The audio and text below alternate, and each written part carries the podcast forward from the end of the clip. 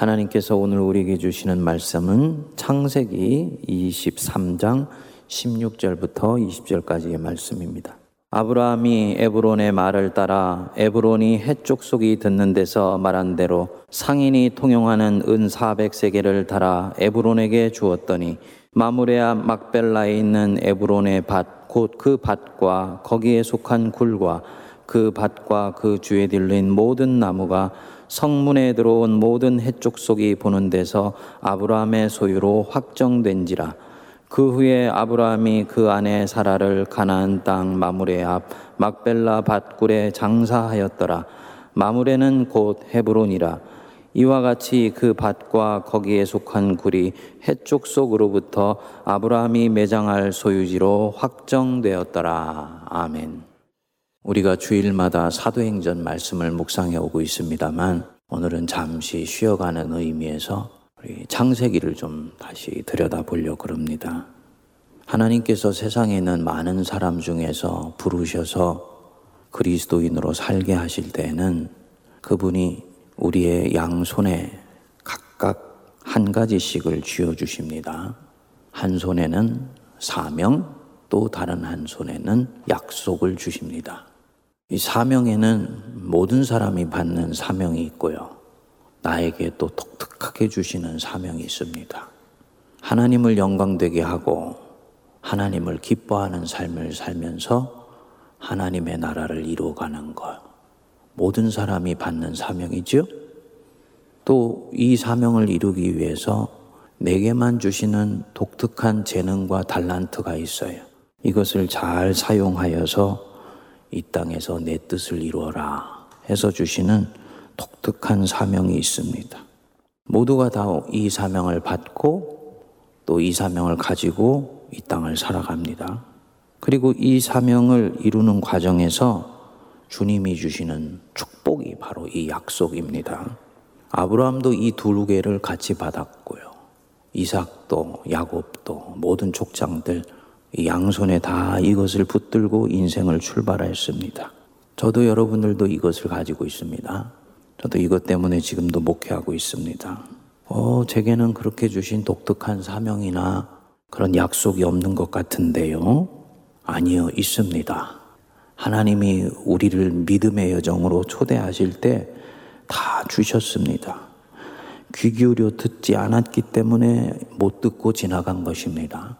정말 내가 이 부분을 아직도 모르겠다 한다면 지금이라도 이 사명 찾으시고 약속의 말씀을 들으셔야 됩니다.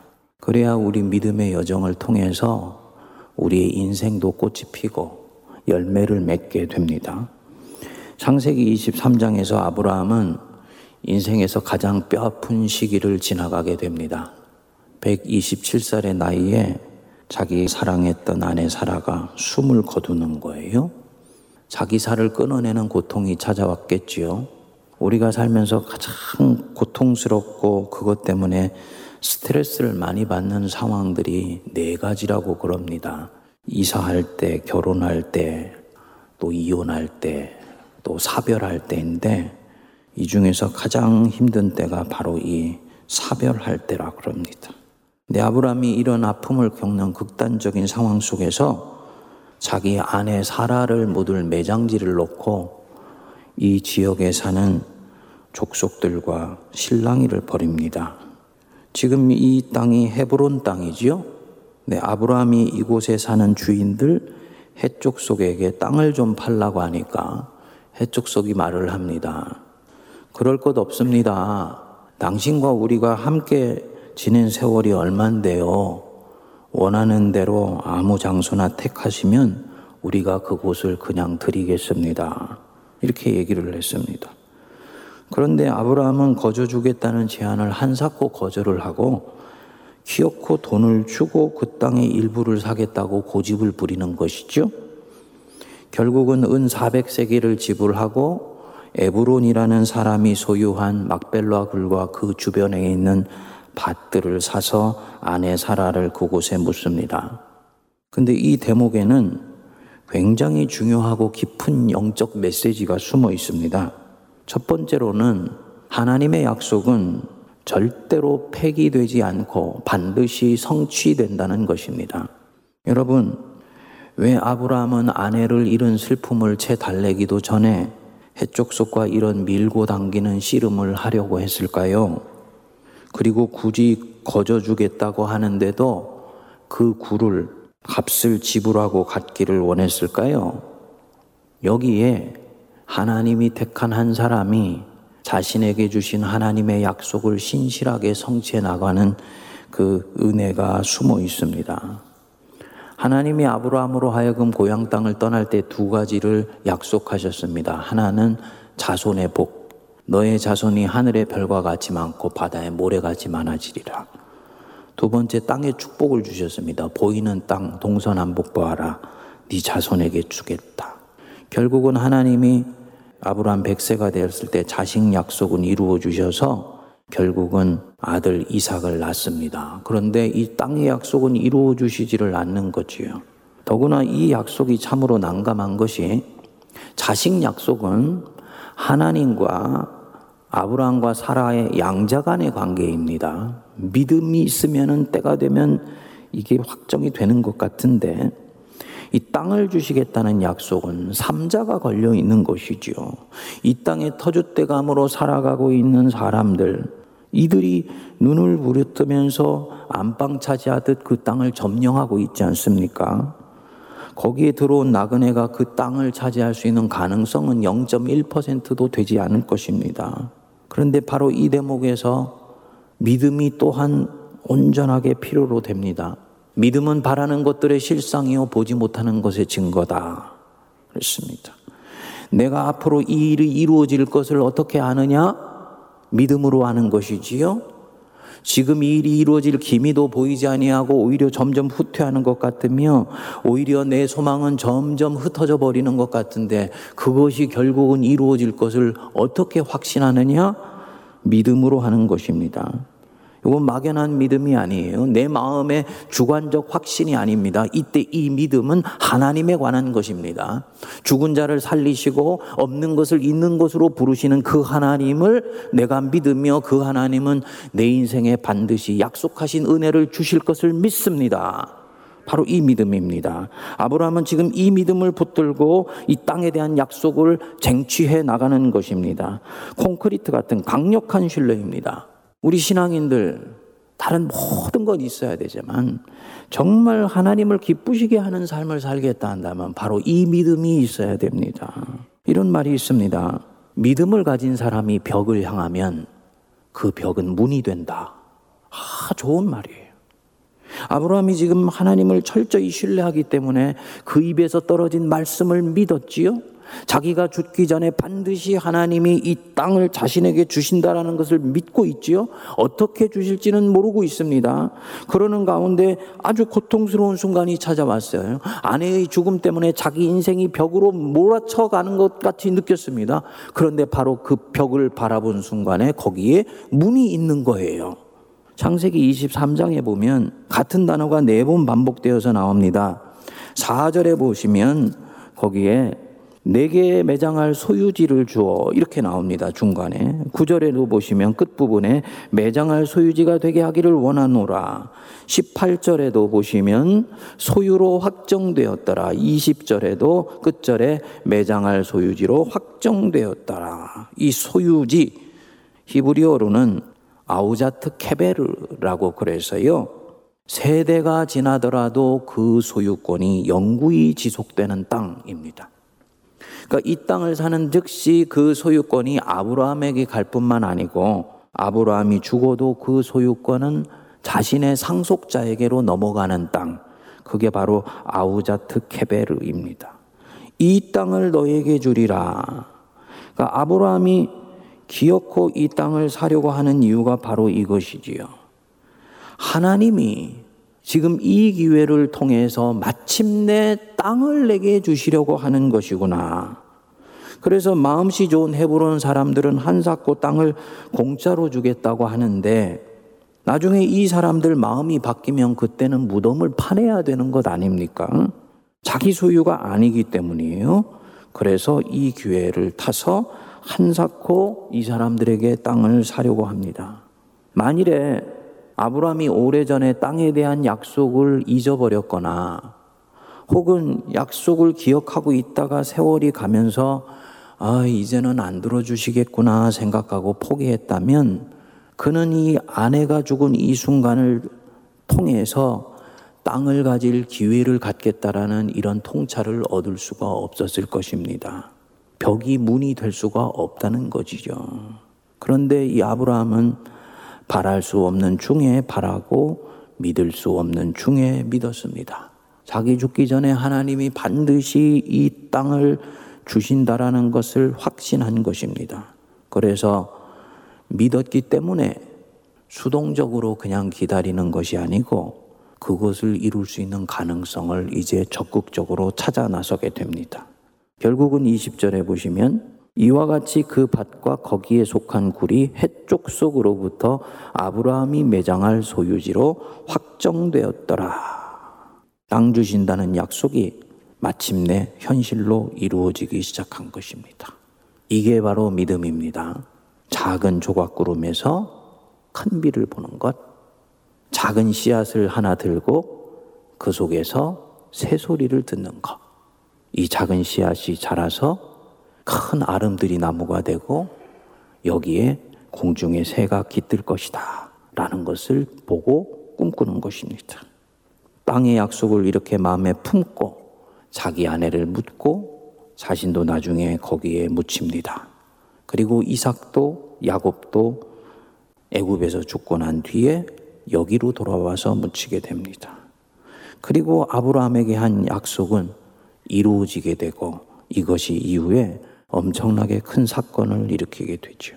성도님들, 하나님의 약속, 내 인생에 하신 약속, 절대로 폐기되지 않고 반드시 이루어 가십니다. 감사한 것은 이 약속은 내 신앙의 실패에도 불구하고 이루어 가신다는 거예요. 내가 잘했다고 해서 약속을 이행해 주시고 내가 뒤에 잘못했다고 해서 하신 약속을 취소하시는 분이 아니세요. 사람에 대한 약속과 다른 점입니다.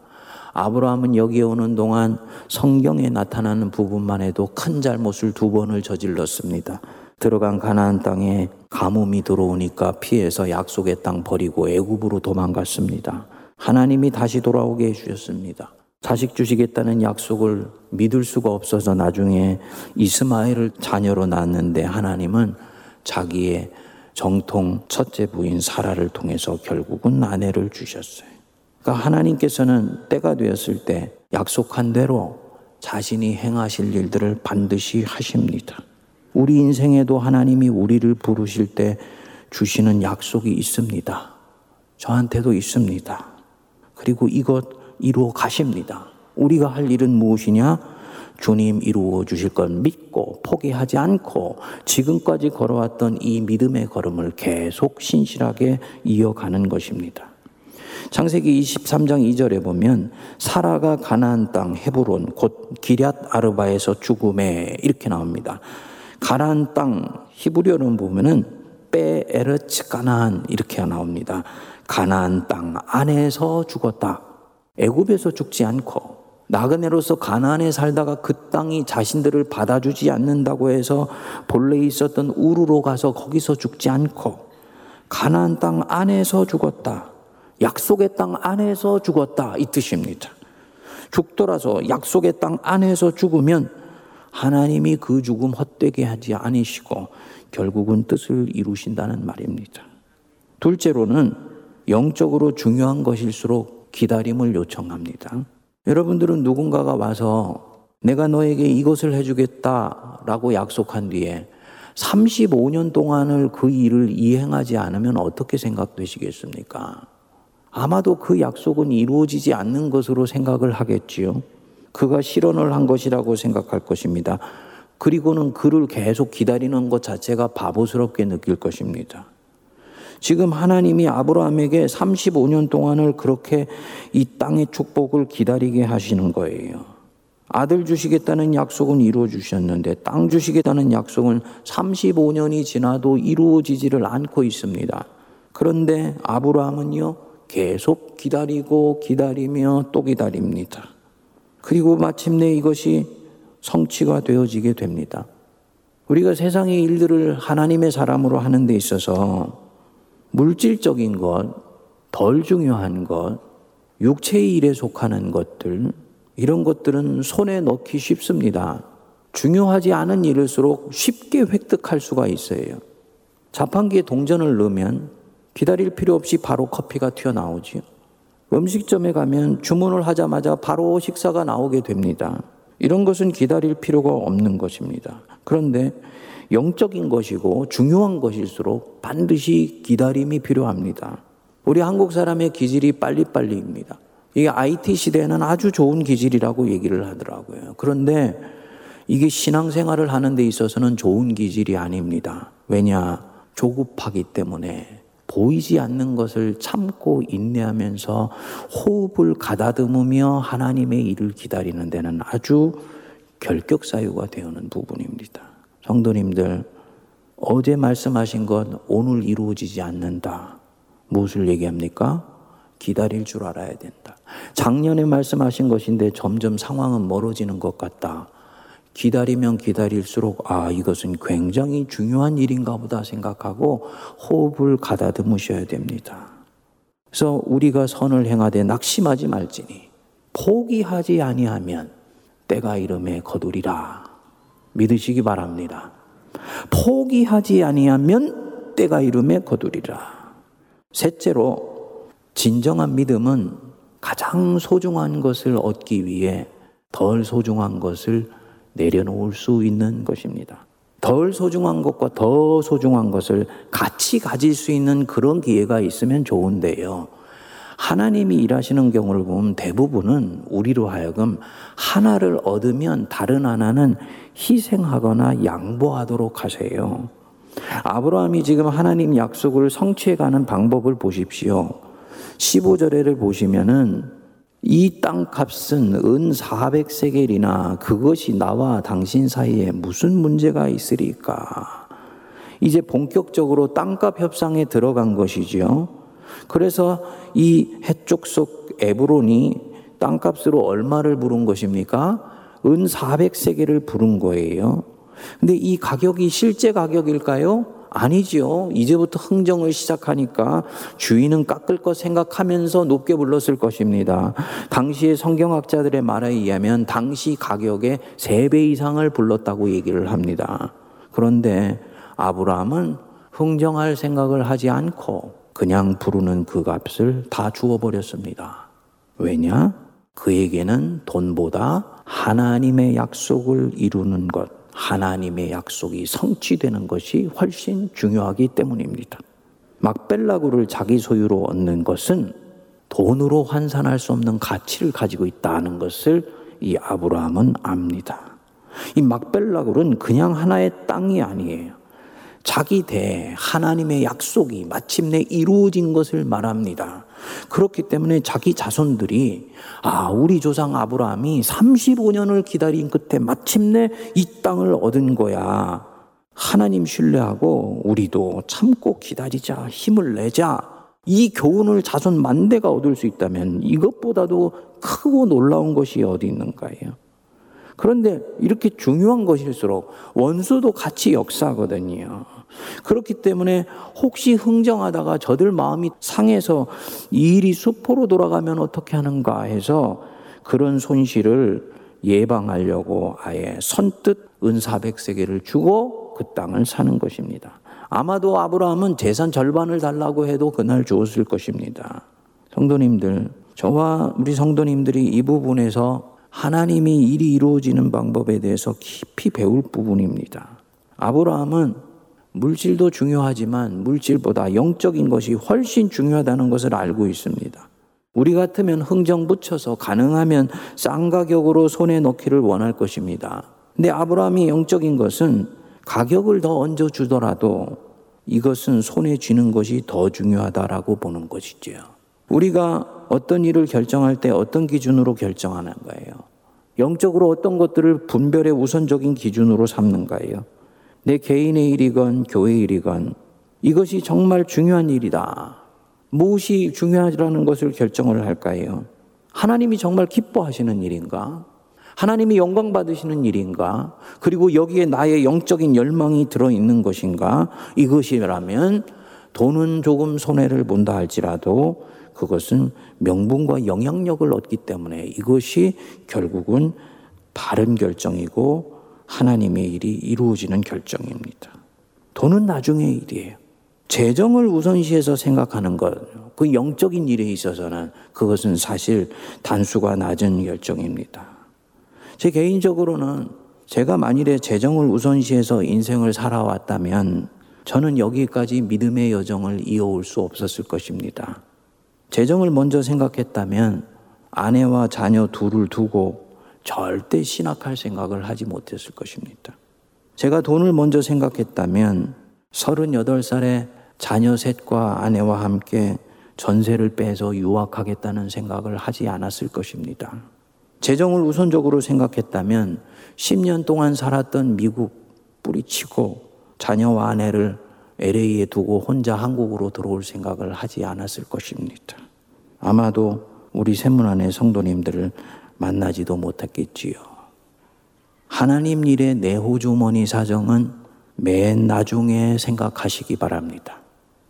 아멘이 전혀 없으신데요. 당연하기 때문이죠? 당연하잖아요. 너희는 먼저 그의 나라와 그의 의를 구하라. 그리하면 이 모든 것을 너희에게 더해 주시리라. 목사님 돈이 없어요. 아니에요. 지금 보이지 않는 것이지 전부 대신 우리 하나님의 그 보물 창고 안에 가득 쌓아 놓으셨습니다. 필요할 때는 다 꺼내서 주세요. 인생에서 가장 소중한 것 발견해 놓고는 돈 때문에 멈칫거리는 경우를 저는 너무너무나 많이 봤습니다. 정말 속상한 일이고 어리석은 판단입니다. 보물을 발로 걷어차 버리는 거예요. 제가 볼 때는 목사로서 저 사람이 바로 저것을 위해서 부름받은 사람이 있습니다. 근데 그리로 달려가지를 않습니다. 이유가 뭐냐? 돈이 없다는 거예요. 아니죠. 우리 예수님이 말씀하셨죠. 밭에 보화를 발견함에 감추어둔다. 왜? 다른 사람에게 절대로 빼앗기고 싶지 않다는 것입니다. 그만큼 소중히 여긴다는 거예요. 그리고 가서 가진 소유를 다 팔아 그 보물을 사느니라. 얘들아, 하나님의 나라는 이렇게 해서 이루어지는 것이다. 교회도 마찬가지입니다. 교회가 방향을 찾을 때 지금 교회 호주머니 사정이 어떠하냐. 이건 놓고 결정하면 세상 일에 있어서는 맞을지 모르지만 주님의 교회 일에서는 때를 놓치는 경우가 많이 있습니다. 경제적인 것 배제하면 안 되지요. 하지만 그것이 절대로 최우선의 결정의 우선순위가 되면 안 됩니다. 교회의 미래가 없어지게 됩니다. 옛날에 흉년이 들면 부잣집이 곡간을 열었습니다. 그렇게 해서 백성을 먹여요. 그리고 이 부잣집이 민심을 얻습니다. 그런데 전쟁이 나면 백성들이 사랑을 받는 부잣집인지 아니면 인색한 집인지가 이때 판별이 났다 그래. 백성들이 곡간을 열었던 그 부잣집을 지켜줬다 그럽니다. 이런 코로나 때는 교회가 세상을 향해서 곡간을 열어야 됩니다. 그게 교회가 미래를 얻는 일이고요. 청년 세대의 마음을 얻는 일입니다. 요번에 어느 개신교 연구소에서 청년들에게 설문조사를 했더니 교회를 다니는 청년 중에 절반 이상이 10년 뒤에는 자기가 교회를 나가지 않을 것 같다라고 고백을 했다. 이유가 뭐냐? 여러 가지가 있는데 하나로 묶으면 교회와 교회 지도자들을 더 이상 신뢰할 수가 없다. 교회가 신뢰가 가지 않는다는 것입니다. 그들의 마음을 얻는데 우리가 실패하고 있다는 것이죠. 우리가 믿음이 있으면 가장 소중한 것을 위해서 나머지 것은 내려놓을 수 있는 바로 그 용기를 가질 것입니다. 믿음은 그런 것입니다. 아브라함이 막벨라고를 은 400세겔에 샀을 때 아마도 이 땅에 살고 있었던 가난한 사람들은 아브라함을 바보스럽게 여겼을지 모릅니다. 그는 철저히 세상적으로는 믿진 장사를 한 것입니다. 그런데 영적으로는 너무너무나 남는 장사였어요. 가난 사람들은 생각했겠지요. 우리가 아브라함을 속여서 결국은 세 배나 남는 그런 장사를 했다. 그런데 400년이 지나고 난 뒤에 보니 이들은 천추의 한이 되는 장사 거래를 지금 한 거예요. 400년이 지난 후에 애굽에서 나온 그의 후손들이 가나안 땅으로 돌아오게 되었습니다. 자기들의 땅이고 약속의 땅이며 조상의 땅이라고 그러지만 증거가 있습니까? 하나님이 주신 것이다라는 것은 이스라엘 백성들이 아는 것이고 가난 사람들은 인정을 하지를 않지요. 그런데 그때 이들이 얘기를 했습니다. 무슨 소리야? 가나안 땅에는 우리 조상들의 무덤이 있어. 우리의 소유지가 있어. 아브라함과 이삭과 야곱이 거기에 묻혀 있어. 그 땅은 우리의 소유야라고 당당히 얘기하면서 나갈 수 있는 이 명분을 얻게 되었습니다. 여러분 이것만큼 중요한 것이 어디 있는가요? 결국은 이 아브라함은 이날 이 믿음 하나로 어마어마하게 남는 장사를 해서 후손의 길을 열어놓게 된 것이지요. 우리 세문안교회 성도님들 이 믿음 가지시기 바랍니다. 하나님은 내가 포기하지 않는 한 절대로 당신 하신 약속을 거두시지 않으세요. 때로는 내가 연약하고 실족하며 내 죄성 때문에 흔들린다는 것 우리 주님 아십니다. 그렇지만 깨달아서 화들짝 놀라 알아서 주님이 내게 주신 그 코스 가운데 견고히 서면 하나님은 기어코 그 일을 이루어 가십니다. 물론 내 스케줄이 아니에요. 하나님 스케줄 따라서 이루어 가십니다. 그리고 가장 중요한 것 이루기 위해서 덜 중요한 것은 내려놓을 수 있는 용기를 가져야 됩니다. 주님이 시험하시는 거예요. 어떤 경우는 돈, 어떤 경우는 명예, 어떤 경우는 시간, 심지어 자존심까지도 하나님의 일을 이루기 위해서 내려놓을 줄 알아야 합니다. 그렇게 해서 하나님은 늘 당신의 일을 이루어 가시는 것입니다. 우리가 주님 앞에 가진 이 믿음이 주님의 일을 이루시게 하는 것 믿고 오늘도 주님이 정해주신 그 걸음에 신실하실 수 있게 되기를 바랍니다. 기도하겠습니다. 거룩하신 하나님 아버지, 의인은 오직 믿음으로 말미암아 살리라 하셨습니다. 주신 믿음 견고하게 붙들게 하시고 물주게 하여 주시며 절대로 약속은 폐기되지 않고 이루어진다는 것을 믿어 확신하여 오늘도 신앙의 걸음에 굳건히 서게 하사 하나님의 영광이 저희들 각자의 인생을 통해 이루어지게 하시고 내가 섬기는 이 세문안 교회를 통해 밝히 드러나게 하옵소서. 예수님 이름으로 기도하옵나이다. 아멘.